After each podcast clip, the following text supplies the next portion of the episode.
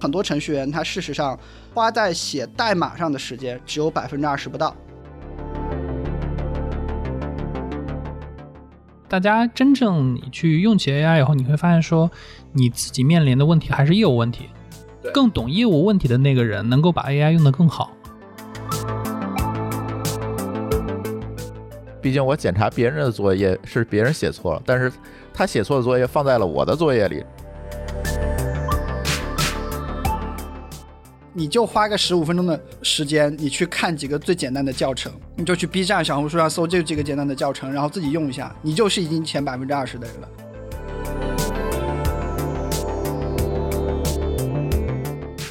本期节目是参与二零二三技术播客节共创的内容，你可以在苹果播客、小宇宙、喜马拉雅活动同名的官网和微信公众号关注我们的活动，收听、订阅。转发其他有台或社区的共创内容，也欢迎大家在这些平台上关注我们的节目。大家好，这是一期脑放电波和科技乱炖的串台节目。今天我们呢，我们非常荣幸的请来了朱峰老师和小白老师啊，跟我们一起聊一个新话题。那在这里呢，也向科技乱炖的听友们，我们做一个自我介绍。我是脑放电波的主播 Nixon，主业是做 VR。大家好，我是脑放电波的主播托马斯。过去的十几年呢，我都在消费电子行业里面从事营销的工作。各位脑缝电波的听友们，这里是科技乱炖，我是主播朱峰。嗯，各位脑放电波的听众，大家好，我是来自科技乱炖的小白。哎，我们的科技乱炖呢是一档科技闲聊类的节目，然后每期呢会针对一些科技热点的话题来跟大家来展开讨论。这次呢也特别开心啊，跟我们的脑放电波。来串台，这期节目会发到一个活动，叫做技术播客月，所有的理工男们团结起来啊，大家一起互相串串台，策划一些好玩的一些选题。呃，我们这次其实正好几个契机啊，一个契机是因为我在学校还念个书啊，正好呢，我写一个毕业论文，我其实就对 GPT 很感兴趣，所以。我就调研了三十七个程序员吧，啊，去了解他们是怎么样用 GPT 来写代码的，到底有没有用？呃，跟科技乱炖串台很重要的原因，是因为过往跟我们南方电波一样，也是非常的关注 AI 领域最新进展的。我们原来就听过科技乱炖节目，小白是。又做产品经理，又会写代码。然后朱峰老师曾经是程序员，是吧？还是现在其实也算是一个程序员啊？其实现在还在写代码啊。对，朱峰老师现在也算是程序员。那同时呢，还做这个技术管理，还算是一个企业管理者。那我们觉得，如果是这样的一个内容和视角啊，我们觉得这期节目应该会能聊出一些比较精彩的一些话题。所以这是促成了我们这是这一次串台。那我们这期节目大概会有三个部分啊，希望解答三个问题。第一个问题来说的话呢，大家。在过去的一年里面，每天都在看 AI 的一些新闻。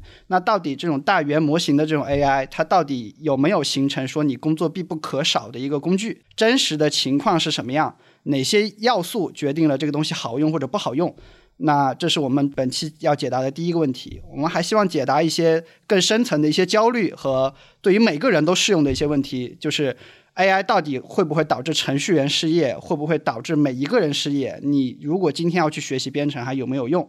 那更多的是一个就业项的一个话题哈。那这是第二部分。那第三部分呢？因为我和托马斯算是不会写代码，但是特别爱用的代表。那朱峰老师和小白呢，算是会写代码，然后对这个东西又有很有 insight 的代表。所以我们希望我们可以就是魔法师和麻瓜吧，今天在一起可以交流一下，我们怎么样？呃，来正确的利用这种大语言模型的工具，来去提升我们的工作和生活的效率啊，那大概是我们这一期的宗旨吧。呃，刚才我们在前面聊的时候，小白好像提到说他的工作刚好有一些变化，跟我们今天的主题很很相关啊。我们请小白来介绍一下。对，其实在我刚刚好是在大概两三周之前，在内部做了一轮工作转换。在之前呢，我其实算是一个比较标准的产品经理，我每天的工作是写 PRD，然后和研发沟通你们应该怎么做，然后去跟随整个产品项目的上线去做推广。其实过去我的工作是这样的，但是最近两周呢，我其实变成了真正的 AI 产品经理，然后我的工作其实会有很大的变化。以前可能我每天的工作是开会、写文档。现在呢，我更多的时间是，我抱着电脑和我的那些客户们坐在一起，看看我的客户们有什么痛点，然后他们想解决什么问题，然后我拿我自己知道的这些 AI 的知识，快速跑一个 demo 给他们看看，让他们觉得说这东西能不能解决问题，不能解决问题，我们应该怎么去改进，然后这样快速的迭代。直到说我们大家都觉得说这个 demo 已经没什么可改的了，剩下就是数据的问题了。好，那这个东西呢，就产品功能变成可以给研发参考的 sample，研发去改代码，然后数据这个部分呢，我们就跟业务方去一起沟通，说大家怎么去准备数据，让 AI 更好的理解咱们的业务，去为我们业务真正去赋能。这个还是一个蛮有意思的一个过程，可能和过去大家对于说产品经理的理解会完全不一样。过去大家可能想到更多还是画图，对吧？这个偏这个方向的。AI 赋能拉齐工程师，所以你的客户其实就是程序员，对不对？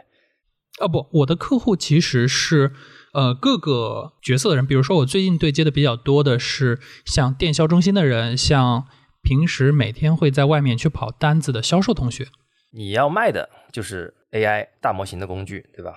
是的，从某种意义上来讲，我们在干的真的就是 AI 赋能的事儿。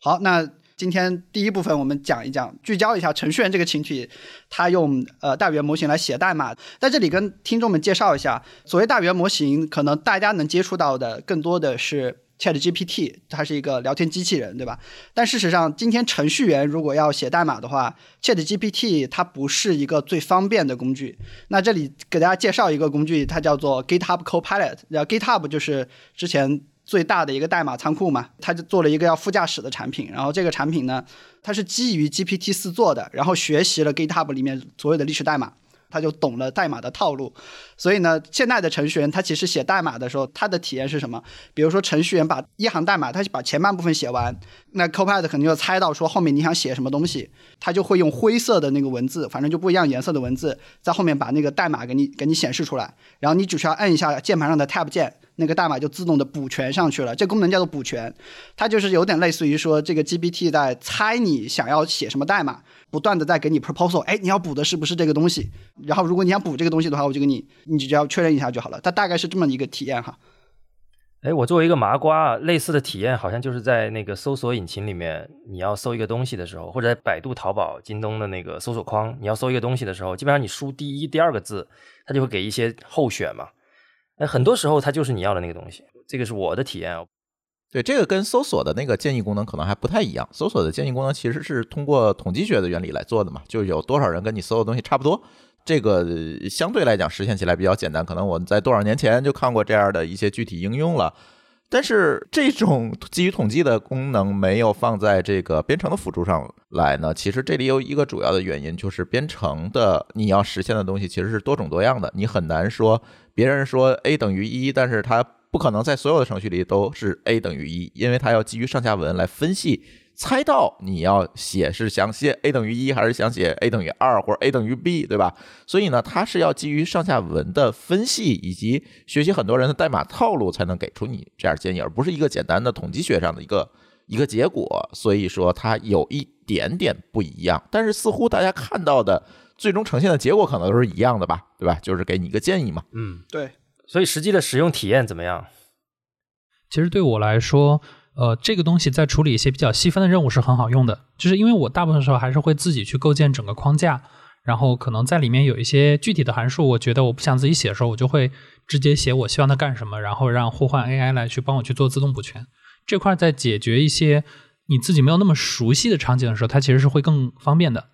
但是可能比如说像我们自己日常处理一些业务逻辑，这个事儿目前。呃，AI 的上下文可能还是不够的，因为我们其实大家也不会在代码里去写很多业务的逻辑，所以 AI 它理解不了。它目前大部分时候还是需要去理解我们中的一个一个的节点，帮助我们去完成每个节点的部分。然后，但是整个的完整的全景图还是需要工程师自己来去做一些基础的建设的。对，Copilot 做的只是一些功能性的补全，而不是一些他猜到你要做什么业务。你不能说告诉我写一个微信，他就给你写个微信出来，这就很难。对，因为它绝大多数的编程现在其实是跟业务具体相关的，而不是一些简单的功能性的实现。所以现在我们用起来，呃，用大语言模型去写代码，可能分为两个流派哈。一个流派呢，就是用这种 Copilot 这种工具。来帮你补全，还有一种可能也是我们现在经常用的，就是我们直接在 Chat GPT 里去输入一个 prompt，然后就告诉大模型说你要用什么语言给我实现一个干什么什么的函数。啊，输入是什么，输出是什么，然后他把这个函数写出来，然后呢，我们去直接用它给我实现的函数。当然，这是在做严格的单元测试、边界测试，然后确定他写的没问题的情况下后，然后呢，我们把它引入到代码里。可能更多的我们是让会让他这么去做。可以上一组数据啊，帮助跟我们一样不写代码的听众理解。就是在 Copilot 出现之前，有一种东西叫做自动补全工具，类似于应该叫做 IntelliSense，类似这样的工具。这种工具呢，它能够学习一些基本的，就是函数名啊、参数名啊，然后它帮你可能补全的是，可能是一行代码的后半段，或者一行代码的最后几个单词。那现在呢，这个东西进步到说，你可能一个小功能的代码，它是由五行组成的，那你写了第一行，它能够把剩下四行给你补全。这个是今天的程序员能用到的工具的几个情况，但如果大家就是刚才钟峰老师提到一个例子，就是说你跟他说一句话，就是给你写一个微信出来，对吧？啊，那那个 so far 还是很遥远的一个未来哈。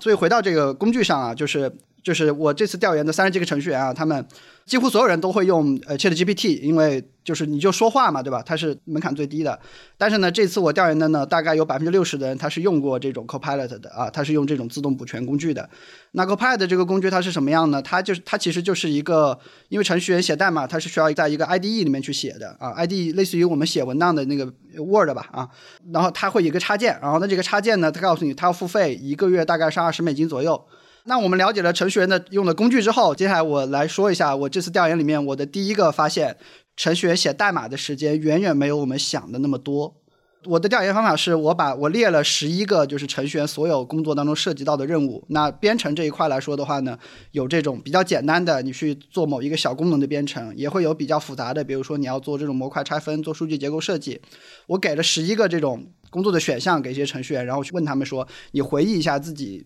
过去三天到七天，对吧？你每一天花在这个事情上的时间大概是百分之多少？让大家给我填数。我最后就发现，就是说很多程序员他事实上花在写代码上的时间只有百分之二十不到。那些程序员都会告诉我们说：“对啊，我的工作就是这样。事实上不是像你们以为的那样，我每天都是坐在电脑面前去敲键盘写写代码，对吧？我大部分的时间我是在读文档，我是在思考，我是在跟人开会，我是在跟产品经理扯皮啊。所以说，我觉得这个事情其实是蛮出乎我意料的啊。”这个其实我挺好奇的，你的调研对象是人群画像大概是什么样子的呢？是大公司的程序员居多呢，还是独立开发者、个人开发者比较多呢？啊，大公司程序员比较多，大公司的程序员大概有三十七个人，大概有二十个吧，都是大公司来的。啊，那确实是这样。像你们公司的程序员，天天不都在开会和 battle？等于大公司，他们里面会有很多的管控机制。当然，这个东西是两面的。呃，一面是说我们会觉得小公司没有很多这些流程机制，大家就有很多刚进入互联网的新人，大家会觉得说我进去我学不到什么东西。另一层面是说这些各种流程也好、工具也好、规范也好，其实会让大家把大量的时间放在编码以外的事儿，大家会去遵循这些流程。所以这些的确是可能对于大厂来说，大家的大部分精力真的是在处理一些。和代码无关，但是和公司内部的这些机制上有关的事儿。嗯，对，所以我觉得这可能跟我们的调查对象有一定的关系。我见过程序员花半天时间跟法务 battle 的，就是在讲 在在聊这个安全合规问题啊。这个确实是这次调研里面很重要的一个现象，就是不同的公司、不同的项目、不同的岗位，呃，甚至是说不同的角色。比如说有的程序员他开始带人了，对吧？他可能就完完全全不写代码了，只看别人的代码。发现大家花在写代码上的时间就天差地别。有的人会告诉你，特别极端的告诉你说，我一天百分之八十的时间都在写。但是我这次可能调研的大厂的程序员比较多，他们大部分都时间都告诉我说，啊，我就百分之二三十的时间在写。所以这个时间确实没有大家想的那么多。他剩下时间去干什么呢？我举几个例子，比如说代码出来，他可能要花很多时间他去测试。这个产品经理给了他一个需求。你写了文档，那是文档到底是什么意思？我们俩理解是不是一致？那这个就要花大量的一些时间。比如说，就会发现说，这次我调研里面，可能所有的程序员都告诉我说，大概至少有五分之一到四分之一的时间都是在干这件事情啊。所以说，大家在听这期节目的时候，先抛弃一个刻板印象啊，它不是一个整天都在写代码状态。有了这些程序员工作的情况和工具之后，他们到底在什么时间可以去用这个？Chat GPT 或者是 Copilot 呢？所有的程序员都告诉我说，我大部分时候我是用不到这个东西的。我可能只有那个百分之二十左右的那个写代码的时间，就是而且是非常明确的写一些简单的代码，是完成某个具体的功能，而不是说特别这种抽象的架构的那种类似于数据模块这种设计，它是用不了。它要做的一些功能，比如说你点击一个按钮，这个按钮之后它是要传输一个数据，还是要弹一个动效，对吧？这样的功能，它它就很适合用 Copilot 来去做。他们给我一个总结吧，它就是说。但凡我的代码里有这种套路性的、重复性的这种代码的逻辑，或者是说一些很脏活累活吧，我就是不断的在不停的数据库之间做这个调取啊，不同的去做这个互动。那这些代码现在这两个大语言模型工具现在可以处理的非常好，大概是这样的一个情况啊。呃，对我其实可以给大家一个参考，就比如说我最近在写一个 AI 的应用，可能大概有呃三百行代码左右，对，然后跑起了一整个应用的逻辑，然后这里面有可能有接近六十行，其实就在处理各种数据结构的转换。那这些东西就是我们过去大家一直觉得写起来很 dirty 的 work，然后我们可能会选择把这部分工作交给 AI 来去帮我们做处理，因为这部分工作其实非常简单粗暴，就是把 A 的放在什么位置的东西。拿出来放到 B 的某个位置上，这些工作其实从人的上面我们去写也可以写，但只是说就是你要一个一个处理很累，所以我们会选择说把这部分的代码的生成，就我告诉你我的输入什么，我的输出是什么，你就帮我生成代码，能达到这个效果就行了。其实现在很多都是这些事情，这些东西也是 AI 相对来说会更好做的，因为这个部分其实没有什么业务逻辑，它就是从 A 到 B，你只要能够理解我的 A 和 B 是什么。其实 AI 就可以很好的去解决这些问题，这些逻辑是很适合 AI 做的。但是你比如说我做的一些呃偏创新性质的和业务有深耦合的这个部分，就只能靠人来去做。对，但是这话又说回来啊，就这里其实有两个可能性的场景哈。比如小白说他在写一个 AI 的应用，在这个过程当中呢，涉及到数据转换，我可以理解成你其实是在写一个 MVP 啊，对。其实我写的是 MVP。对，在这种情况下，可能我们现在会大量的去用 AI 去做 MVP 的实现。比如说前段时间我也做了一个东西嘛，可能呃自己没有写几行代码，就全用 AI 给我把代码写出来。甚至有的语言像让他给我做一个浏览器插件，我根本就不知道怎么做那个东西，那干脆你就给我给我做了就好了，我改几行代码就好了。但是这里有一个问题啊，如果你是一个在大公司，在一个大的架构之下。去做开发工作，其实这些脏活是应该在架构这一层来解决的，在基础设施这一层解决的。从一开始到现在，即便有没有 AI，也不应该让程序员用手一会儿来去干这种脏活，是因为第一它不够优雅，后续的排错维护都是问题。再者一个也容易出错。对，其实这个过程中也是真正 debug 时候你花时间最多的。对，现在我们会发现有很多用 AI 写的整段的代码就是经不起推销嘛。在你没有办法给它去做完整的这种测试，或者是单元测试的前提下，这个东西写出来你是不放心的。我还要给 AI 写的代码去做一遍 code review，这件事情就第一，他写代码有可能不符合我的编程习惯，或者不符合我团队的编程习惯。但相当于我请了一个印度程序员帮我写一段代码，是一个事儿。而且你还得理解他的代码怎么写，这个其实是很多时候大家用 AI 去写大段代码的时候最恐惧的事儿，就不是说是的不能让他写，而是说他写了一个很长很长代码的时候，我会发现说，我靠，这个写法之前从来没见过。对，我不知道他的思路在哪儿，在这种情况下，反而给程序员自己带来了很多不安全感。这种不安全感不是在于说你取代了我的工作，是我不知道你在做什么。但是这我往回倒一下，就上一个问题啊，呃，小白提到说三百行里面有那个六十行是很 basic 的代码，朱峰老师提到说这一类的代码其实逻辑上就应该是怎么讲，从架构层来去解决。我可不可以理解，相当于说某家公司或者某个业务它常用的一些功能，它就应该是封装好了成熟的库，就让你直接去调用就好了，而不是说你啊你要去重新把那个东西写出来，有点类似这个意思是吧？如果狭义上是可以这么理解，比如说咱举一个更广泛的例子，以前我们在代码里去调用数据库，可能就写 circle，对吧？现在都是拿 ORM 去做了，很很少我们再在代码里直接写 circle 了吧？就像这种类似的这种更容易出错，或者是架构和这个语言更复杂的情况下，我们更多的可能现在是会用现成的库，或者有更优雅的解决方案去解决这个问题。明白？因为我和托马斯是干 marketing 出身的，所以这个点上其实我理解就是说，它有点类似于。你们公司市场部准备的那个标准的产品和公司业务介绍包，或者 guideline、PR guideline 啊，各种各种各样的守则，你会发现在任何地方看到的任何一张海报看起来都是一样的，对吧？那个背后其实就是有有一套 VI 体系在限制。应该是这么说，就是每一个设计师他不应该说我在做这张海报的时候，我要坐下来就先想我这个 logo 到底应该放在左上角的什么位置，我右下角应该写字还是应该放企业的这个邮箱或者是网址。这些东西在最开始有一套现成的框架，就帮你框好了。就从 A 点到 B 点，你应该怎么放 logo 的这个安全距离，距离这个纸的边应该有几倍的这个宽度，这些都在 VI 体系里面就确定好了。你只要照着那个 guideline 去调用就好了。你可以把它理解为，就是每一次一个平面设计师要做一张海报的时候，他就去调用 VI 里面的那个库，找到那个平面海报的设计原则，然后放进来，把这些所谓的脏活累活交给这个规则了。对对对，其实有点类似这个意思，就设计师不需要去思考 logo 应该放哪，他应该 focus 在那个创意上，对吧？对，然后然后刚才我觉得那个朱峰老师跟小白你们提到的点，其实都是当这个 AI 帮你写了一长串的代码的时候，其实痛苦的点在于。你不相信他写的是对的，或者说，当你需要测试他是否对的时候，那个花的那个精力检查，就相当于检查一个差生的那个考试题，你相当于还不如你自己做一遍，是这种感觉，对不对？呃，类似这种感觉，但可能不确定性会更强一点。毕竟我检查别人的作业是别人写错了，但是他写错的作业放在了我的作业里，这是另外一回事儿。明白，这个其实跟整个 AI 现在在很多领域的应用遇到的问题，我觉得是一致的，就是所谓这个大模型的幻觉的比例。幻觉就是说他自己瞎编了一些内容，然后当做事实放进来了。他其实还真的不是瞎编，他确实有可能实现了这个功能。但是我不知道他的思路，所以我也没有办法明确的知道它会产生什么样的副作用。所以这里就涉及到我这次调研的一个涉及到的一个问题，就是叫做说，呃，现在的真正的那些企业里面管这个开发效率和管这种类似于说数据安全、代码安全的这些人，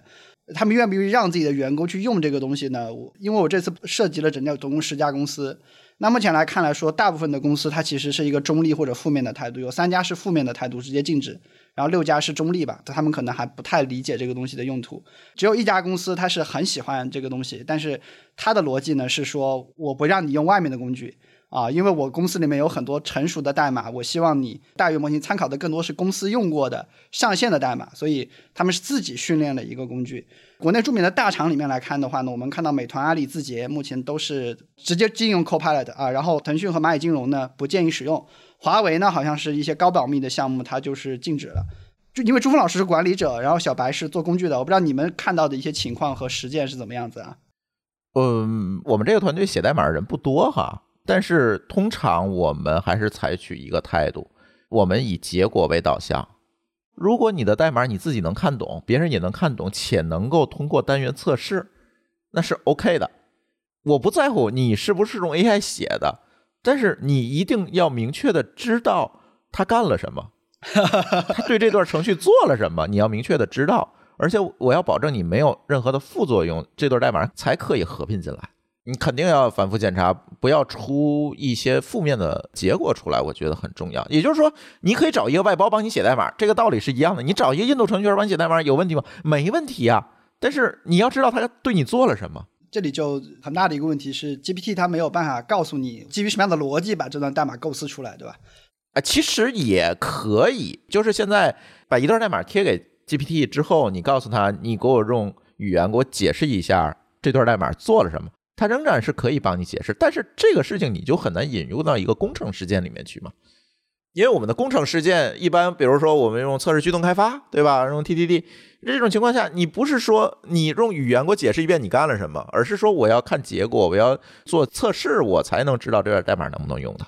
这里面我我也补充一个信息，就是各家大厂其实禁用掉大模型，不一定是工程原因，它不敢不让大家用，还有安全问题。对，一个是安全问题，另外一个问题是说。从法律上的合规风险，因为 Copilot 它训练的代码是 GitHub 的代码，但是这个时候就会有个问题是 GitHub 上很多代码是开源的，G 甚至是 GPL 协议的。对，其实大厂怕的是某些有传染性的协议把我的代码也给污染了。那我的代码到底要不要开源？如果不开源，那我违违反协议了，他可以来告我，对吧？如果我开源，这是我大厂的核心代码呀，我怎么能给你呢？所以这些其实可能是大厂真正屏蔽的原因。倒也不是说大家对大模型就是那么的恐惧。包括我们其实会看到一些大厂，大家会去自己定制，它核心是为了规避说，我还是希望大家能够用，但是出于说我们自己的保护自己的诉求，所以我给大家训练一个内部的，它不够好用，但它最起码可以解决大家的问题，而且保证这些代码不没有被 GPL 传染。对我一定是一个安全的代码，这块其实可能是大家真正评的原因。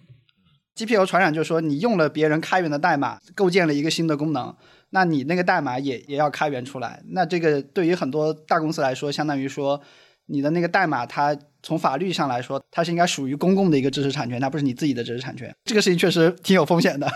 这个是如果不开源，其实你也查不到，对吗？就理论上。但是问题是，这个世界上没有不透风的墙嘛？比如说，举个例子，我我知道你代码里用了，我离职了，我可以反过来告你一把，我是可以这么干的，因为你是这个没有遵循这个开源的协议嘛，你违背了我们的合同，那我其实是可以告你的。如果他用了，然后他就在赌说，我所有的人都不会出去告我，对，但他没有必要引入这个风险嘛。但是咱今天这个不是一个罗翔说法的节目啊，这里其实 GPL 还有很多很多的细节，可能也不能如此简单粗暴的理解。但是小白的意思大家应该都 get 到了，对吧？对，嗯，其实就是合规性对于大厂来讲，往往有的时候甚至比效率还要重要。OK，那刚才其实我们已经解已经解释清楚了一个问题，叫做说它能够帮你生成一些简单的代码啊，然后呢。我这次调研的程序员对这个功能都还评价都还蛮高的，但是呢，回顾我们刚才说过的，就是这样的编程的时间只占我这次调研的程序员的百分之二十的一些时间左右。那剩下的一些时间来说的话，不管是 ChatGPT 还是 Copilot，它的参与其实都是非常有限的。呃呃，比如说你要生成一些测试用例，对吧？因为 Copilot 和 ChatGPT 它不完整的理解你的这个业务逻辑，所以说它只能是。辅助的帮你生成一些测试用例啊，然后剩下的你还是要自己去花时间理解这个业务到底是怎么跑的，或者就是说程序员花很多的时间去阅读产品经理写的文档。那这个过程当中呢，GPT 和这个 Copilot 也没有办法直接告诉你说对应这样的一个功能诉求你应该怎么样去实现，对吧？它只能提供一些碎片化的帮助。然后的话，包括就是说很多工作环节它完全是跟人对接的。这样的一些环节的话呢，或者是说它有很长的这个业务上下文。那现在大家都知道说，不管是 GPT 还是 Copilot，它实际上它的那个 token 的数量它是有限，它那个记忆的时间也是有限的。所以说，一旦你的那个一旦你的那个业务上下文很长，或者说你这个功能是非常有业务特色的，举一个不大恰当的例子，比如说。比如说美团就有一个功能，就是说你定了送达的时间，但是同时你还要定说，如果联系不上我，我你是打给我打电话还是怎么样，对吧？那这种就是美团作为一个外卖业务，它非常明确的一个特色。那你在如果你程序员你是在写那个美团的下单页面，你就要考虑把这样的一些功能提提供给用户。那目前来看的话，大语言模型它是不具备这样很好的上下文理解能力的。所以说我们就会看到说，如果你要做的是代码审核。或者说你要你要维维护的是这个服务器上的一些性能，甚至就是说你要去找另外一个程序员和产品经理去确认他们想要跟你协作的方式，那这些东西接的 GPT 是完全没有办法去参与的，而且这个时间占比还不低啊，可能就有百分之三四十左右的时间，Chat GPT 是完全没有办法参与进来的。总结一下，就是我这次列出了十一个工作环节，那只有一个环节就是叫做我们叫做常见的编程任务（括弧啊），完成某个具体的功能并且上线。这一个功能是 ChatGPT 是能够一定程度参与的，但是剩下的呢，ChatGPT 只能给你提供碎片化的支持，或者是压根不能参与，所以大概是这样的一些情况啊。但是事实我这一次我借到几个程序员哥们儿，他们的用法很有意思，我觉得这些人是很有天赋的，就是他能把这些工具拿来跟人和人去沟通。比如说我这次就遇到了一个后端工程师，他处理的是服务器上的一些事情。他要跟那个做前端就做界面的那个工程师，他经常要去互动，就是说，哎，我们怎么样来协作？所以呢，这个工程师他就告诉我说，他训练了一个机器人，这个机器人一会儿可以扮演产品经理，一会儿可以扮演前端工程师。然后的话呢，我可以去跟他说，哎，我这样跟你交互，你看行不行？啊，我这样跟你协作，给你传参数，你看行不行？那个 Chat GPT 说 OK，我觉得这样可以，他才会把这个东西写成正式的提案，然后才会去跟自己的同事去说。确认我这样跟你说成不成？这样的话呢，他就他就节省了那个人和人沟通的时间。那相当于说，他提交给别人的那个协作的建议，或者说提交给别人的技术文档，都是先拿 Chat GPT 或者 Copilot 先过过一遍的。那我觉得这个是比较有创新的这个例子啊，就是呃，我觉得这个也是一个很有未来感的一个形态，就是说，它不再是帮你补代码了，它已经作为一个你的私人的工作的一个助理，再去帮你思考了。对我觉得这是蛮有意思的一个点啊。其实现在我们都在尝试用 GPT 完成一些其实要跟人沟通的这些工作和过程，反而用它写代码不是说特别多。对，因为我实际接触到大家对于写代码这事，其实真的没有那么痛，因为大部分时间大家的痛点是说，我想清楚了，我准备去写的时候，三分钟来一个消息要打断我一次，三分钟来打断我一次，然后这些消息呢又没有办法很好的说自动化处理，所以大家会把。更多的时间会放在说我怎么样减少自己被打扰的是机会，对吧？让我可以更加专心的去写。包括我们再去做一些创新性应用的时候，其实也有很多思路是在解决这种问题。对，就是把人的这个同步写作变成异步写作。就是它如果能够形成一个助手，其实，在绝大多数的情况下是能够帮你在前面去做一个异步的沟通的。这个东西是蛮重要的。而且现在我看到也有很多人在尝试用 GPT 写 PRD，还有文档，是有这样的一些实践。为什么会有这样实践？我觉得还蛮有意思的，是因为其实 GPT 你要搞清楚，它是一个大语言模型，它不是一个大知识模型。它最擅长的事情其实是帮你完成说话这件事情，对不对？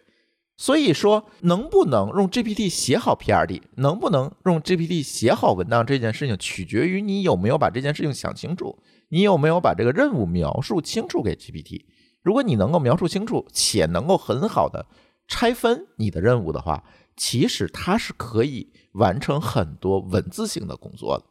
其实，在这个过程当中，很多人都会有自己的一些实践在里面，包括我们最近也看到了，有一些创业公司也在做这件事情，做的还是蛮不错的。而这里蛮有意思的就是说，这里功能的迭代是不是能够让我们看到一个眼前一亮的功能，其实是取决于大语言模型它能不能拿到足够多的这方面的训练语料来做训练。比如说，它拿到了代码以及其对应的文档。那这个时候其实就可以有大量的数据训练出来，它就能够跟着这个代码写出很好的文档。但是有赖于我们程序员都不爱写文档，所以这个事儿可能还要等几年，是吧？就是因为可以训练东西太少。对，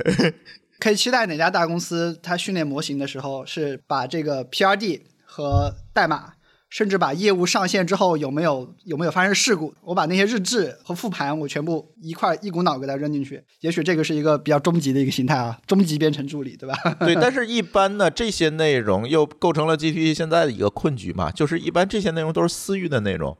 它很难在互联网上被抓到。所以这一块呢，GPT 就很难把它训练出来，也也有可能有一些公司它可以用于内部的模型的训练，对吧？做出一个内部来，它但是它永远是在私域里的，它很难开放到公域，这就造成了今天我们可能觉得用它去完成一些在工程领域的文字性的工作这一块儿，它比较差。我觉得主要的原因可能会是因为它没有足够的语料去训练它。呃，朱峰老师有一个观点很有意思啊，他说这个大语言模型实际上主要的是它的能力是在说话，而程序员其实是理科生嘛，那就是就是我们对应来看，大语言模型实际上是一个更适合做文科工作的这么一个文员的角色，对吧？对我们很多程序员说我不愿意用 GPT，主要的一个原因还是因为它的回复不是一个确定性的回复，他如果习惯于跟机器打交道。那你告诉机器，你给我输出一个一，它一定给你说出一个一，它不会出一个零，除非你代码写错了。它给你的是一个确定性的结果。而你跟 GPT 说话，你可能问同样的问题，它两次回答都不一样。这个时候程序员就懵了，他就不知道怎么应对这件事情了。他觉得你回馈的不是一个确定性，他不是在跟机器沟通，他是在跟他女朋友沟通或者男朋友沟通。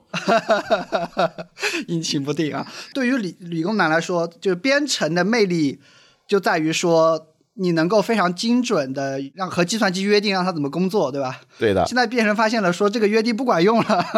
啊，是你要哄着他干活，这件事情他就疯了。啊，对对对，哎，但是这里插播一下，就前几天 OpenAI 那个大会，他们解决这个问题，他们叫做一致性的问题啊。他们开发了一个，呃，好像在给开发者提供完整的日志，就是相当于说告诉你 GPT 是怎么样做出这个反馈的。然后的话呢，让你去理解中间这个过程，以及在提升这个一致性。我们也可以期待一下，就是 GPT 四 Turbo 这个新的模型，这种一致性的功能上线之后，这类代码的工具在一致性上是不是会有很大的一个提升？哈，对我相信是有会有一定提升。这我们也单独录过一期节目，在聊过这个问题。一致性问题用大语言模型的时候都在头疼的一件事情。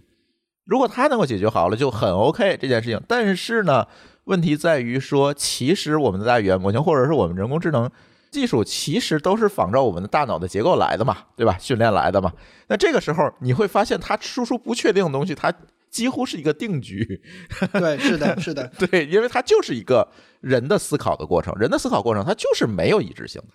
确实就是这样，因为像像我们台是是会用那个我们自己做的一个机器人来写 show notes 嘛，我发现确实每次写的都不一样，质量参差不齐的。然后每一次都是让它连续写四五篇，我挑一篇好的来用。对对对，只能是这么干。对。但是刚才朱峰老师和小白提到的一个点，我觉得我们也可以延伸一下，就是呃，大语言模型它的核心能力是说语言，是跟人去异步去沟通，对吧？这个点，我觉得我这一次也是受到这个程序员的启发，就是他们有几个人告诉我说，他们觉得这个东西特别好，好在哪里呢？就好在说，他就是说，如果我今天要去跟产品经理沟通和或者是跟跟我的前端的那个配合的兄弟沟通，那我是要约他时间的。而且呢，这个人他可能还有不同的状态，心情不好了，或者是说到了下午饭点儿你就开始犯困，对吧？那那这种时候其实沟通的质量是良莠不齐的。但是 GPT 这东西的好处，它就是它是一个全天候在线的，你半夜你都能找到它。他很明确，他的专注能力和那个判断能力自始至终是在一个水平线上。他也不好，对吧？他也不是很突出，但自始至终他就是在同一个水平线上，他就是同样的专注度，同样的这个判断能力，他在跟你去工作。这个确实就让那个异步沟通这件事情让他们变得很爽，他们就会觉得说这个是让我觉得说你跟人和人沟通你有很多摩擦，你要看这个人的状态，你要约时间，尤其是远程办公，你会觉得这种摩擦就特别多。但是如果是跟 GPT 去做这种沟通，就特别爽 啊，就不存在这个问题啊。这就是我们程序员就是总想找一个确定性的这这样一个思维逻辑带来的认知嘛，他总想找到一个。确定性的情绪稳定的，确定性强、一致性强的回应。你的产品经理心情不好，下午心情不好犯困，你给买杯奶茶，不所有事儿都解决了吗？他想不到这个，他想到是我要找一个确定性的 对象去跟他聊啊，好好好，解答了这个现象。那我最后再补充一下这一次调研里面看到的一些情况，就是所有我调研的人啊，三十七个人里面，他们大概分别是可能半年到一年之前开始用 ChatGPT 和 Copilot 这样的工具。那这两个工具目前来说，确实是从做软件产品的概念来说，确实是前所未有的一个好数据。就是这些人一直都在持续使用。就是大家知道说，如果你今天是做一个 APP，对吧？你做的再好，可能接下来到半年之后，愿意继续用这个 APP 的人，可能只有百分之二十不到。这个已经是行业非常优优秀的数据了。但是如果只是看我调研的这个样本的话，那就是现在就怎么说，就是百分之百的。留存和月活，对吧？啊，那那这个数据确实还是很厉害，那说明大家对它的这个反馈评价都是很高。那当然它也会有一些不好的特点。其实刚才朱峰老师和小白都提到一些，我再补几个点，我也是这次发现的。比如说，我这次调研有几个做硬件行业的程序员，他们就说，因为我们这些行业用的代码可能是存在一些芯片公司的论坛里面、芯片公司的文档里面，它不在 GitHub 上。那这样的一些代码，就显然就会发现 ChatGPT 和 GitHub Copilot 它就比较笨。就是专用领域的一些知识点，它就不太足够了，这个是一个问题。然后第二个问题呢，就是说它的这个上下文理解能力啊还是比较弱。总而言之，就是复杂的任务几乎都处理不了。在讲完这一部分之后，其实大家理解，只有百分之二十的时间是写代码，然后的话，这些代码其实也不是说直接能帮你完成这个事儿。所以说，从今天来看，就是说你写程序是不是必须要用？啊，这样的这个大语言模型工具，那显然它还不是一个非常必要的一个工具。我觉得大家对它的态度，可能就朱峰老师刚才提到的，就是以结果为导向，对吧？它能不能通过你各种测试？我觉得这个才是最重要的，而不是说我们先来关注说这个工具我是不是必须要用，花那二十美金，对吧？现在来看还不是这么回事儿。好，我们第一趴就结束。那接下来我们再来讨论一个跟每一个人都会相关的一个问题啊，就是说这一类工具随着用的越来越多，它到底会不会导致失业？导致失业有两种状态，第一种状态呢是直接把你的工作给替代掉了，那第二种状态呢是它把整个团队的效率变得提高了很多，导致你的团队不需要招那么多人，所以就会把一些人给挤掉。那这一次来说的话呢，我我深入的找了八个样本。有五个人啊，他给我的反馈都是说，我能感受到效率的提升，但是我没有办法准确量化。我那个上下班的时间还是差不多的，主要的原因是说，哎，我原来写代码的时间，现在变成了生成代码的时间缩短了，但是我现在要花更多的时间去读代码，就是要理解这个代码是怎么写出来的，去检查、去调试，所以我这个我这个时间就花到另外一块去了。还有一个反馈特别的哭笑不得，这个你不知道功能是做不完的，bug 是解不完的。我原有的功能这个能提前上线了，那我的产品肯定更快迭代嘛，对吧？所以说我的上下班时间还是这么回事儿，所以我现在完全也没有什么失业的焦虑。我觉得产品能够更快的速度迭代，这个是一件很好的一件事情。然后所以大概是这样的一个状态吧。只有唯一一个人告诉我，他他非常精确的告诉我说，我写代码的时间缩短了百分之三十，所以大概是这样的一个情况，确实跟我们体感不一样啊。所以因为所有人的体感都是觉得说，用了这类工具你就应该更早下班，对吧？其实这里有一个蛮有意思的情况，就是其实现在大语言模型的能力还是不足的嘛。在这种情况下，大家可能用 AI 工具来写代码这件事情，就像我刚才说的一样，可能还有会有大量的时间会用在一些我给他调错，我看他写的对不对，可能还不如你挨行的自己去写代码花的时间，可能也差不了太多。这是一方面，再有一方面，其实我们都在说，程序员做的工作其实是一个创造性的工作，而不是一个简单重复的工作。大语言模型能够帮助你解决简单重复的问题，但是在很多大公司里，简单重复这个问题已经由公司级别的架构啊、框架呀、库啊给你实现了，所以你做的可能更多的是创造性的那一部分。那这一部分有多少能够真的用大语言模型帮你干喽？这个我们要打一个问号。还有一个就是我们刚才说这个大量的沟通时间，这个沟通时间它不是无效沟通啊，它其实是一个创造过程，是一个团队协作的一个过程。这个过程你更加不能用大语言模型去完成，所以这可能就导致了，至少在现在，大语言模型可能很难让程序员失业，甚至说很难让任何职业失业的一个主要的原因。他该失业的早就失业了，他也等不到大语言模型出现，他可能就已经失业了。比如我收费站那收费的，对吧？这种已经失业了，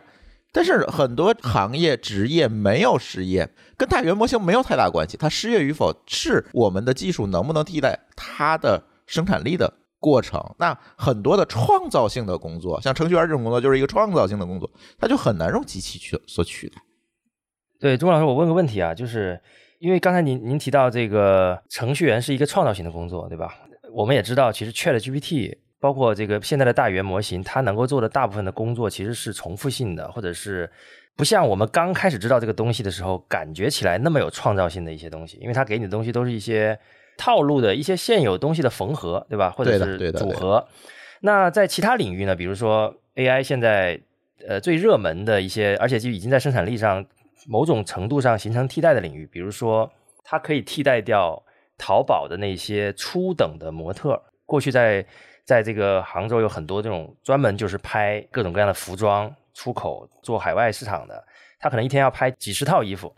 但是这种套路型的模特呢，很多跨境电商啊，这种就出海的，包括国内的这些淘宝的这些这些商户，他用 A I G C 直接生成一个套路，他一天可以生成更多，而且成本非常低，而且有提供这种服务的服务商了。使得他们其实不需要花太多的钱去请这些初等的模特了，但是你说高等的模特，这些我们都叫得出名字的，或者是那些大模，他们其实不受影响，因为对他们来讲呢，他们的姿态、他们的这种影响力、他们的创造性的表达其实是有价值的。这个是在模特界，因为我们很明确的知道，它就取代了一部分小模的工作了。其实，然后呢，第二呢，在这个美术领域啊，它可能取代不了那些。真正厉害的做设计的人，就取代了到那些低端的、低阶的、入门级的，没有那么创造性的工作。那我想问的是，在程序员这个领域里面，因为我们知道，大家我们聊的更多的是大厂啊，或者是那些优秀的独立开发者，但是我相信还是有一些相对低阶一点的，他可能就是在做非常基础的开发工作的那些，可能一个月我不知道有没有啊，八千月薪的程序员，他没有什么创造能力，他就是简单代码的堆砌，做一些非常基础的工作。来呈现一些基础的应用的需求，会不会这些人的工作有可能会逐步的被淘汰掉啊？我觉得这个可能得分两块看，一块是这个人还在成长期，他的能力不足以去做这个很有创造性的事儿，那这部分人肯定会始终存在，因为我们不可能指望每一个程序员出来都是大神，大家都会有一个学习的阶段，那一定会有一个爬坡的过程，那这个是始终会存在的。然后另外一块我们说的是这部分人就是在干一些 dirty work。那这个事儿呢，我听到的第一反应是，这个事大概率会被开源或者是某些人做的一些工具给替代掉。可能在这个过程中早就被替代了，他现在只是给他推了一把，更快的替代。所以现在其实没有低端程序员。呃，我觉得很多时候大家对于说 C R U D 这个名词看得太过于低端了，但其实 C R U D 背后它反而是业务逻辑。大家去做基建这很好，我觉得它在技术上的确很深。但是另外一个层面是你真的不理解业务到底是什么样的。我们的很多业务逻辑真的只是 if else，但你别小看这个 if else，它的 if else 背后是大家对于这个行业的 know how，我知道为什么这里我要加一个 if else，这个很重要。对，if else 本身不值钱，但是为什么在这儿加，它很值钱。刚才提到 CRUD 就是指就是增删改查啊，增删 OK OK 理解了啊，就是 ERP 的最基本功能，意思就是说最基础的功能看起来很简单，但是它背后是有很多行业 know how，是这个意思对吧？对，其实我们大家很多时候觉得说，呃，那些基础工程师只会做增删改查，其实大家会觉得说，就是想说这些人是不是会被干掉？如果说他真的只能做增删改查，比如说他就是很机械的从数据库里面读写数据，会从过去的裸写 Circle 到现在大家用 ORM，可能就把这部分写纯 Circle 人就干掉了。对，然后另一部分是说他的 CRUD 是有业务属性的，那这波人无论如何都干不掉。因为它其实考的不是你写代码，它考的是你对业务的理解。你只要能理解业务，CRUD 反而是简单的。托马斯，我刚才你刚才举的那个例子，就是刚才像提到说，就是 AI 替代初级模特啊，其实这个事情大语言模型出现之前就已经有了。我记得最早我看到这种东西是淘宝，大概一六年、一七年，它就开始在秀这种。但是那个时候，因为它的模型通用性没有那么强，再加上模型的门槛没有那么低，所以说那个时候它还没有被广泛的关注和应用。但是大语言模型确实是。就像朱峰老师提到，就推这个东西一把，所以说我觉得就是呃，大家看这个工作啊，其实要有一个动态的眼光，就是呃，是不是存在这样的一个概念，就是说，事实上，今天我们能够找到的工作，大部分都是具备创造性的，就是真正的完全不具备创造性的一些工作，事实上在哪怕大语言模型出现之前的这种技术浪潮里，早就被大量的自动化，早就被大量的刚才两位嘉宾提到的这种开源啊，一些基础设施建设就已经给替代掉了，对不对？对，呃，但是这里有一个界定，就是我们讲的所谓的简单重复会被 AI 取代的，可能我们会管它叫伪脑力劳动，就是看上去你做的是一个脑力和创造性工作，但实际上它并没有提供任何创造性的价值的这种工作，比如说简单的 CURD。比如说那种模特，对吧？简单摆造型模，只有只用你一张脸的那种模特，那可能就是那种所谓的伪脑力劳动。但是还有一部分你所谓的简单重复性劳动是取代不了的，比如搬砖。啊，对，是的，啊，因为它真的是需要有个人去搬，对不对？啊，这种 AI 还是取代不了的。我们现在可能指的只是脑力工作的这一个环节。好了，那那说完了。这个时间啊，就是说完了，大家的时间到底有没有真的缩短？我们发现没有缩短多少。但是我觉得我带来了一个很好的消息啊，可能是各位企业管理者们很喜欢听到的，就是尤其是我深度调研的，就是帮我算时间的那八个人，他们都会告诉我说，有了这个工具，我写代码更幸福了。我觉得幸福感很高，因为不用去干那些脏活累活了。那幸福感很高带来的结果是什么呢？我我侦查了一些论文，里面一个论文告诉我的结果特别搞笑，他就告诉我说。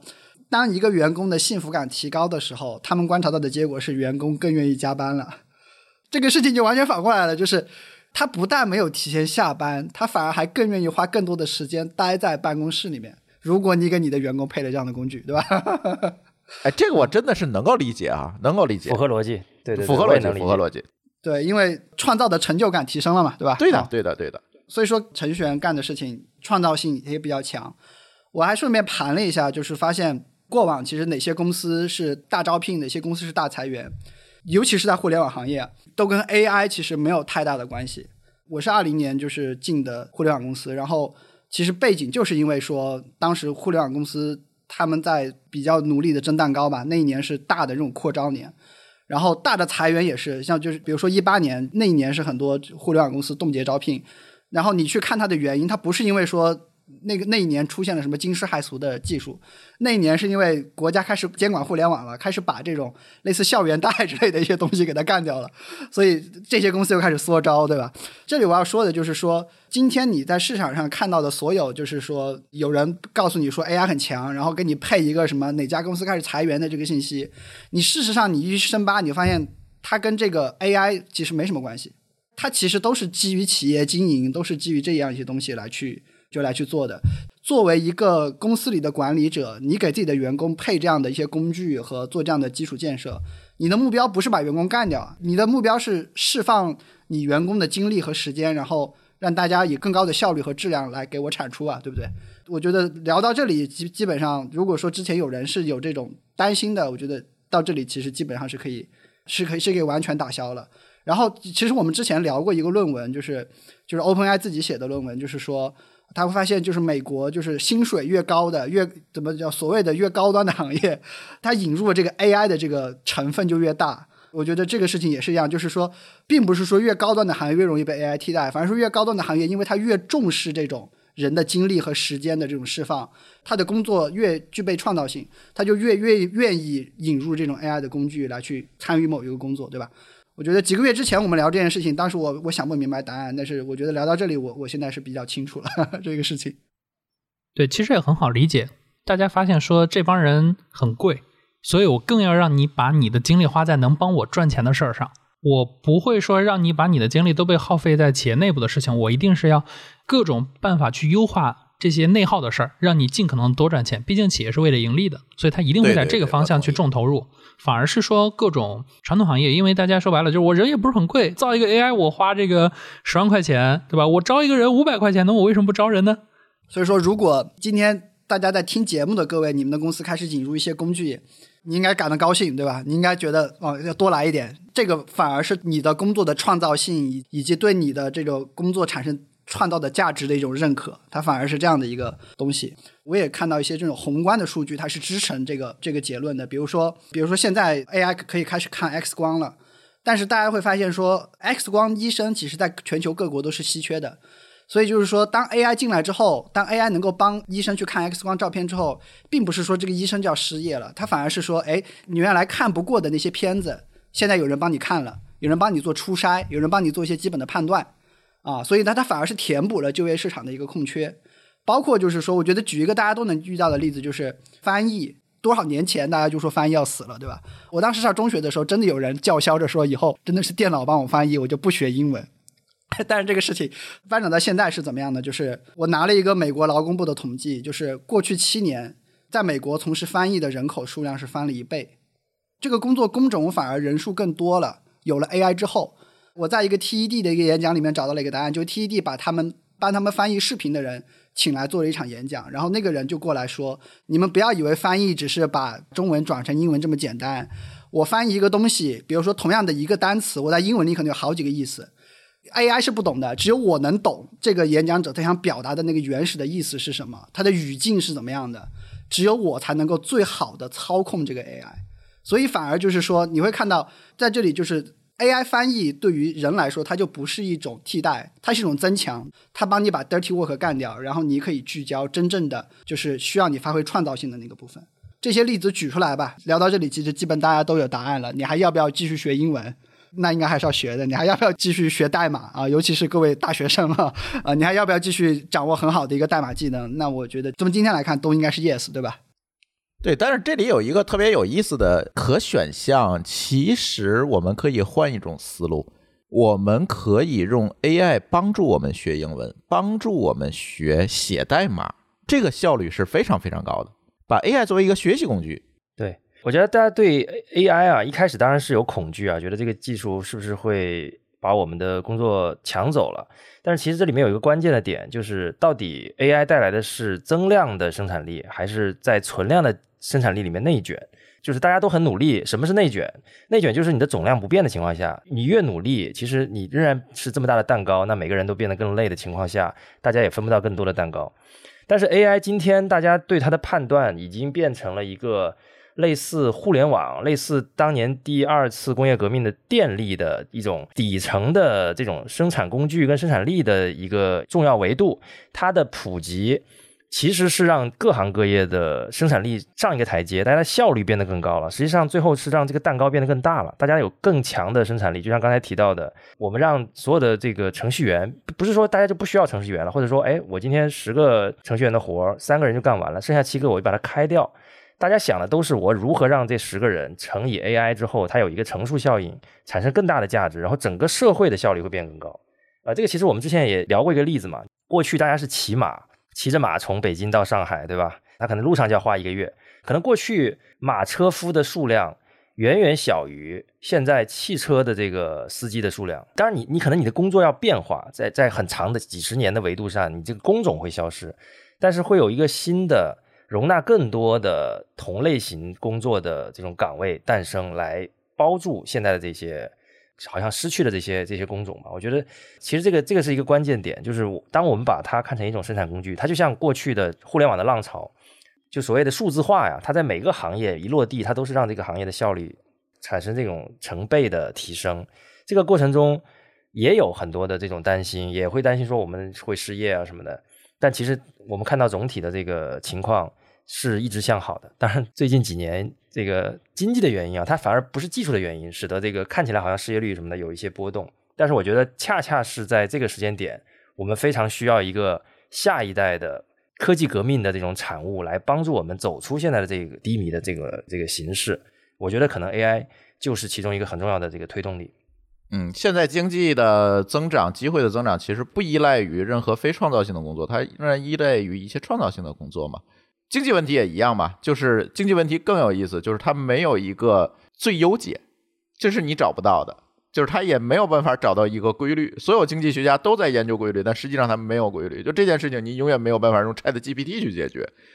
所以，咱所有现在发展的瓶颈都在于这些没有真正正确答案的事情上。对，所以所以希望大家的思维是创造性的做蛋糕的思维，对吧？而不是固定的去做内卷的思维。哎呀，太正能量了这一段！哎呀，太正能量了！我们果然是正能量大台啊！我们 对，其实我自己在最近做 AI 创造这种 AI 产品、业务产品的时候，其实发现说，大部分人的思路其实不是说我要替代掉谁，而是我真的希望说我底下的人都能更好。大家其实没有那么关注说我要替代一个人，但是我很关注说我能不能让我现在的人发挥出更大的价值，帮助我去把整个业务做得更好。因为换人不是目的，最终大家要解决的还是说业务本身的问题。那你换一个新人，可能还不如我们让现在的人能够把他们的价值整体能够更好的被释放出来。最后说一说一小段啊，就是。我们现在说的所有一切都是基于现阶段我们看到 AIGC 的这个能力跟跟水平的这个前提下，我们我们说的这个结论，不包括 AGI 出现什么天网啊那种，就科幻小说里面那种真正超过人类智能 N 倍的那种真正的这个通用人工智能出现之前，我们我们是这个判断。那之后呢？那这个就。我们就留给科幻小说家去畅想吧。我觉得那个时候我们再来录一期节目，如果我们都还还能录的都没有被 AI 杀死的话，那我们再来录。对对对对对对对，好吧。那我们接下来到第三部分啊，我们聊一聊建议。爹味儿很重的环节来了啊！AI 这个东西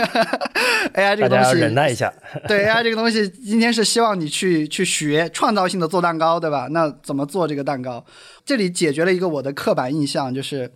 我的心目中呢，程序员应该都是最爱学习和捯饬工具的人。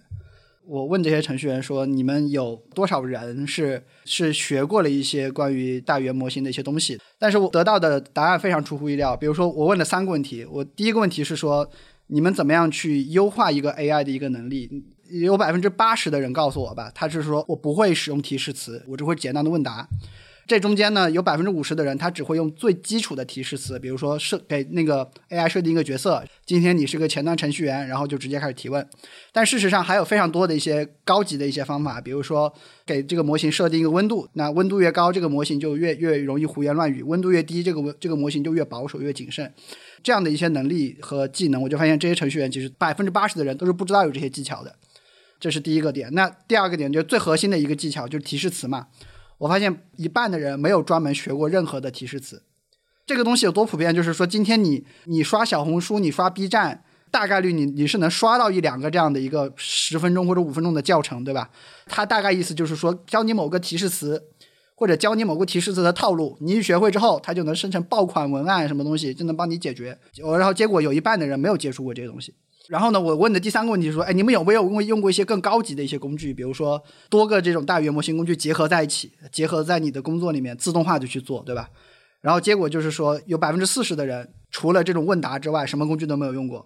然后有一半的人呢，他们也只会用一些很低门槛的工具，比如说简单的帮我读一读 PDF 呀，帮我搜索一些视频啊，他们就是在。做这样的一些事情，所以说，所以总结一下，就是可能百分之七八十的程序员吧，他事实上他没有在这个事情上花过哪怕十五分钟的时间，单独去学一下他有什么技巧，但他们可能已经用了这个东西超过一百五十个小时了。对，我觉得总结一下就是程序员也是人，对吧？啊，我知道这个现象呢，我特别想听一下，呃，朱峰老师和小白对这个事情的解读吧？为什么会是这个样子？我我非常直觉的去判断一下啊，觉得大家可能觉得简单的这种一问一答就给他的帮助已经很大，或者足以让他很震撼了这个结果，所以他也就没有动力去往更深的地方去考虑我怎么去优化这个 prompt 啊，我怎么去设置这个温度，我怎么去做更多高级的应用。没有，绝大多数可能认为我简单的一个提问，或者是就是我设定一个角色那种提问就 OK 了，就能够解决我百分之八十的工作，所以他就没有意愿去再往上提升那百分之二十。那提升那百分之二十可能又要花很大的精力，那他可能就没有这个意愿了。再者一个，我也不太同意程序员是最善于用工具的，其实程序员是最善于挖坑的这个。群体不一定真的擅长用工具。你说程序员自己写个东西呢，都愿意写一个什么 to do list 呀之类的这些东西。但你问他们几个人真正在重度使用的，那你可能就只能调出个位数了啊！我猜是这样的啊，大家不要那个骂我，对我猜是这样的。对，所以不是这样子，就是还是那句话，程序员也是人嘛，对吧？对我其实因为刚好我现在在做这种 AI 应用嘛，其实。可能绝大多数人的问题没有那么深，以及对于工程师来说，大家效率其实已经很高了，因为我们其实是有这个自动化的思维去来去解决问题。你知道怎么提问？对，我们的其实空间其实是没有那么高的。但是我真正去接触很多业务上的，大家是真的不怎么会提问，这个时候他们才会需要有人来去帮助他们去优化。对于他们自己来说，让他们去画提示词，有点类似于说他不知道，他不知道。嗯嗯，对，所以我们会需要有一些更多的人来去帮助他，把他不知道的部分做成一个更好用的工具，来去简化他提问的难度，然后帮助他去给好这些业务的上下文，让他真正用起来。对，这个可能也是我自己做起来，我觉得说 AI 做赋能这个事儿其实还蛮好玩的。呃，就我突然想到一个事儿，就挺有那个可以通比一下哈，就是用搜索引擎。其实很多人也不会用哎，就是搜索引擎那个搜索词，你知道用减号代表什么，send 冒号代表什么？可能绝大多数人也不知道吧？他可能就是在里面搜索一下我该怎么用 Chat GPT，对吧？嗯，是的，是的，对，好像是一一个道理哦。我还真的是忘了，是吧？你看你都忘了，对对对对，它有非常复杂的表达式。我觉得也给所有就是非程序员的朋友一个信心啊，就是你今天要超越这些人，成为人群中的前百分之二十，或者程序员中百分之二十，很简单，就是如果你要用大语言模型这件事情上，你就花个十五分钟的时间，你去看几个最简单的教程，你就去 B 站、小红书上搜这几个简单的教程，然后自己用一下，你就是已经前百分之二十的人了，特别正能量啊！就是 我想说的，就是说学习进阶很简单。最关键的其实还是你要去开始用。关于 AI 的这件事情，我觉得我和托马斯是麻瓜型用法，朱峰老师和小白是魔法师型用法。但不管是什么用法，最重要的是你要开始用，你要实际开始用起来，你才知道它有什么样的一些潜力。你不要去拿那个二手信息。哦，我在做这个调研的时候，有一个使用方法，我觉得特别精彩，就是我一定要分享出来。就是这个是硬生生摸索出来的，因为那些人帮我填了问卷，然后因为我在让他们填问卷的时候。就会涉及到说你在每一个工作上填花了多少时间，让他们填一个百分比。但是那一个百分比，我当时为了让那个问卷比较简洁，我就没有把那个百分比单独再写一个那个单独再写一个数字的框让他去填。然后我就得到了一个表格，这个表格就是说所有人的程序员的那个时间的那个分布，那个百分比的那个时间和前面在干什么活，它是连在一起的。这就导致一个问题，就是说如果我想统计这一堆程序员他花在编程这个事情上的平均数。我就得自己去改那个 Excel，你知道吧？我得把那个数字给它复制粘贴出来。我就发现那个那个模型叫克劳德，它就有一个功能，就是说你把那个你可以把那个表格直接贴给他，然后你给他说几句话，然后你告诉他说我要把这个表格改成横列是什么，竖列是什么，然后把文字和数字给它分开，数字单独列一列。我就跟他说了这么几句话，然后他就给我吐了一个表格，然后我那一刻我就惊了，因为这这可能已经帮我省了一个小时的时间。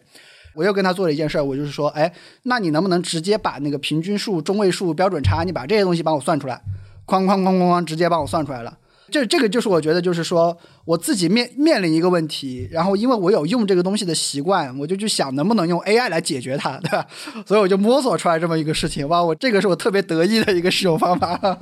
我要在这里分享一下。对你有验算吗？啊，我有验算，我有验算。我我发现出现过一次幻觉，就是他把一个数给我贴错了。但是后来我批评了他，我批评了他，他就 他就 对他就涂第二次涂给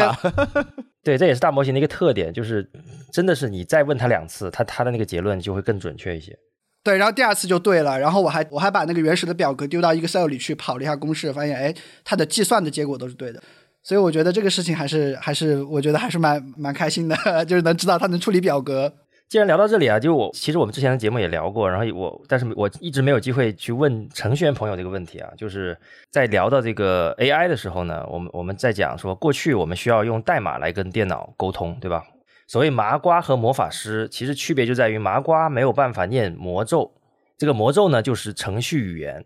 而魔法师呢就可以通过魔咒来跟电脑来交换一些结果，然后在我们看来就可以像魔法一样，无法理解这个这一行代码怎么就变成了这个精美的程序啊，或者是这样的一一系列的东西。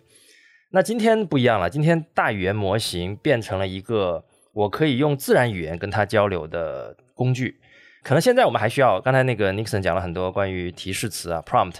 呃，我们还需要去学习一些格式、一些用法。其实 Sam Altman 自己也说了，就提示词这件事情在五年后就消失了。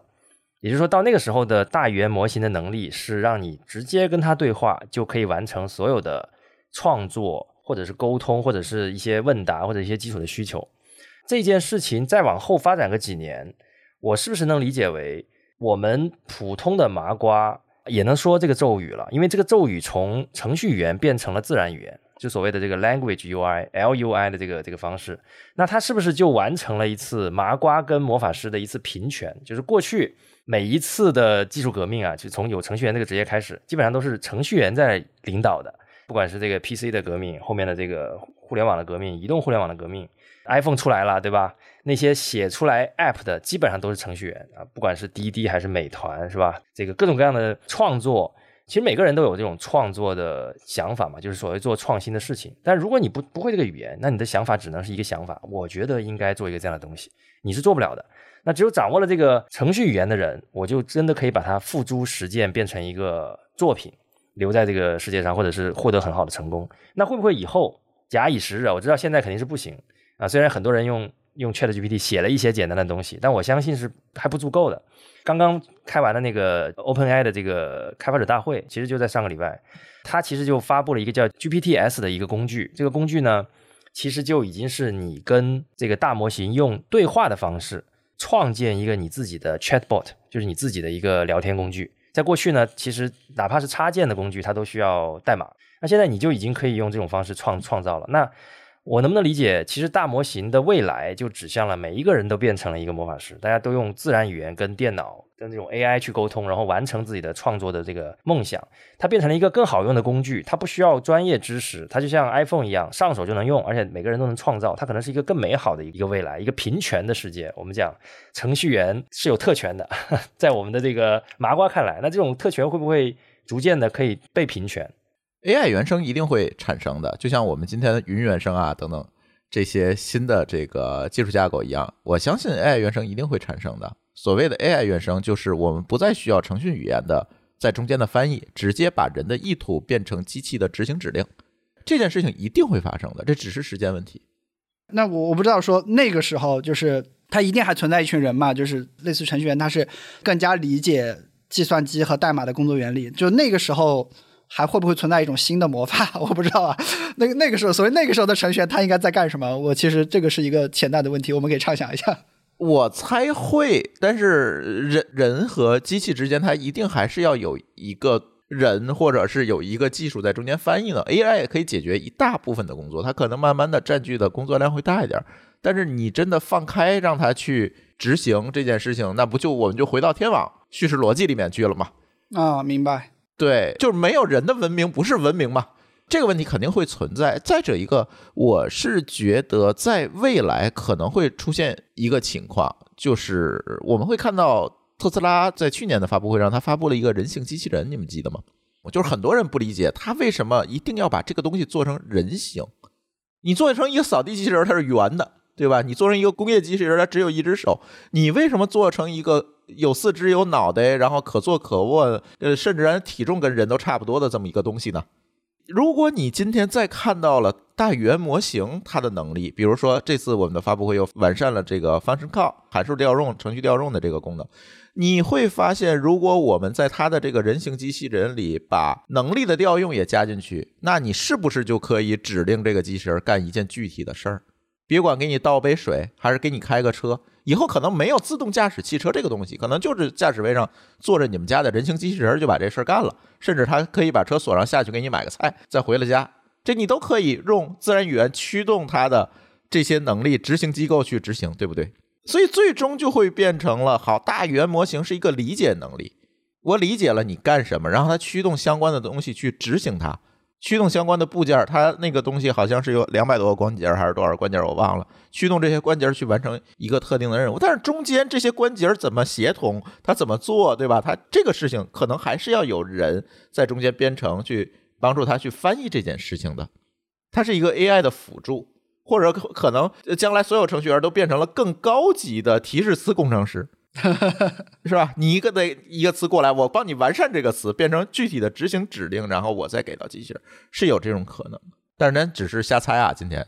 那朱峰老师这种瞎猜的意思，就是其实就是你们还是更厉害，魔法师还是成为了更高阶的魔法师，白袍了。我们这帮麻瓜变成黑袍，是吧？但是还是要弱一些。对，这里肯定还有一个中介的角色在里面，他可能永远去不掉。如果我们去讨论这件事情，我们更想讨论，比如现在我们今天的自媒体都说取代了传统媒体和严肃媒体，对吧？大家都是在自媒体上去获取内容。真的中国不算啊，咱就抛开中国市场来看啊，放眼全球的话，你会发现传统媒体仍然着掌握着它最擅长的议程设置的这个能力。对，是的，它还是没有去掉，不是传统媒体消失了，而是它要完成的工作可能更高阶了。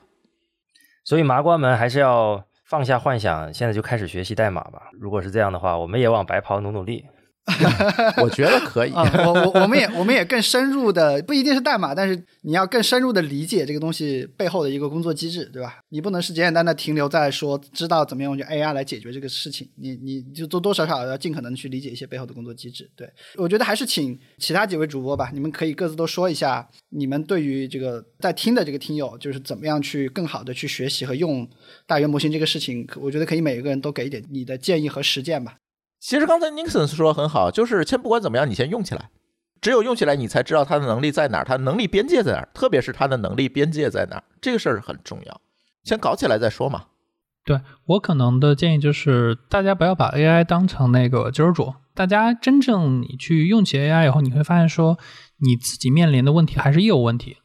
更懂业务问题的那个人能够把 AI 用得更好。所以你还是要在你自己领域里成为专家，然后与此同时，你去使用 AI 来去解决你的问题，把这两者结合起来，你才能够真正的在这一波 AI 浪潮里面能够拿到和别人不一样的结果。对，如果你只是 AI，你很你很 general，可能你你就是一个更 general 的人，从 general 人里面你是个更好的。但是如果你又懂业务又懂 AI，然后你有两两个都能够发展，这可能才是你能够从众多的人当中脱颖而出的一个重要的基础。就还是得做好自己的业务。哎，今天老白给我转一篇文章，也是说最核心的还是要去理解你原本的那个业务到底是怎么样跑的。如果你碰巧遇到 AI 了，那恭喜你，你的效率能上一个台阶，对吧？对对对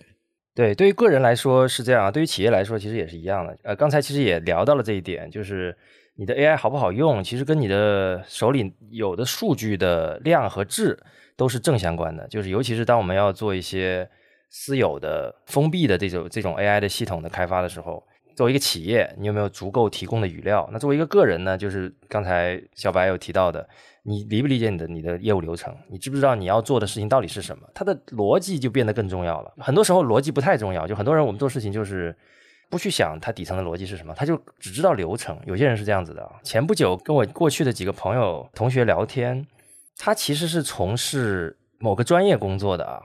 然后在这个关于专业工作里面呢，它有一套计算的算法，叫做速算法，就相当于我当我要求一个一个结果的时候，它可以用这个速算法很快的算出来啊，你这个就是多少。比如说这个个人所得税，它有一套那个速算的什么扣除数，你用这种数，你就可以非常简单的把它乘以一个比例，然后减去那个扣除数，就知道你要扣多少税了，对吧？但实际上它并不是这个税法累计的逻辑，因为这个税法累计逻辑其实是多少钱到多少钱这个范围内，它的这个税率是逐级叠加的嘛。是一套更复杂的规则。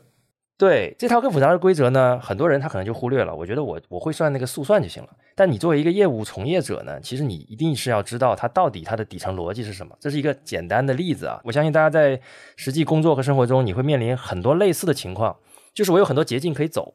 我知道我这个事情要怎么完成，但是呢，有的时候甚至于我走太多了，我都忘记了我这个事情的基本逻辑是什么。那这种情况下呢，其实你就不是真的了解你的业务。那这个业务发生任何的一点点小变化的时候，你再走你那条路就不通了，你那个速算扣扣除数减下去可能就错了。那这个时候，如果你已经忘记了底层的逻辑是什么，即便给你再好的工具，你可能也没有办法解决一些变化的东西。因为我们未来引入 AI，我相信那个小白，你们现在在做很多 AI 的引入啊，这里面其实一定会涉及到很多变化。那这种变化呢，一旦脱离了底层逻辑，就会造成很很多灾难性的结果。我觉得，所以其实对大家来讲呢，呃，未来的这种要求，我觉得相比提示词啊，可能更多的就是你可能要真的搞清楚逻辑，你要动脑子，要动得更多一点，那才能面对一些变化的这个世界，你才能知道哦，我我到底应该怎么办？的兵来将挡，水来土掩，只要你这个逻辑是对的，一切都不会错。就是叫做 AI 都已经帮你把 dirty work 干掉了，脏活累活帮你干了，你可得用脑子，你你可不能想着整天摸鱼啊，你可得好好用脑子啊。对，大概是这样的一个状态。希望我们两个台的听友能够忍受我们这些跌位的，差不多了。好，我觉得非常正能量啊。本期节目我们本来是想聊技术工具啊，但没想到还聊出了创造性做蛋糕的的思维，而不是内卷思维，对吧？还聊出了说有 AI 帮你把脏活累活干了，你你要更认真的去理解这业务逻辑。哎呀，最后还上升到了正能量范畴啊！非常希望听完节目的你也能感受到一些正能量啊！很高兴我们这次可以和这个朱峰老师还有小白我们一起串台，我希望我们以后有更多的机会，我们一起来聊一聊科技圈的一些其他的事情啊！好，那我们就先聊到这里。谢谢，谢谢，谢大家。好，感谢大家的收听，下期节目再见，拜拜，拜拜。感谢收听脑放电波，欢迎在苹果播客、小宇宙、喜马拉雅等播客客户端搜索“脑放电波”，找到并关注我们。如果你觉得这期内容对你有所帮助，欢迎你在评论区留下反馈，这对我们非常重要。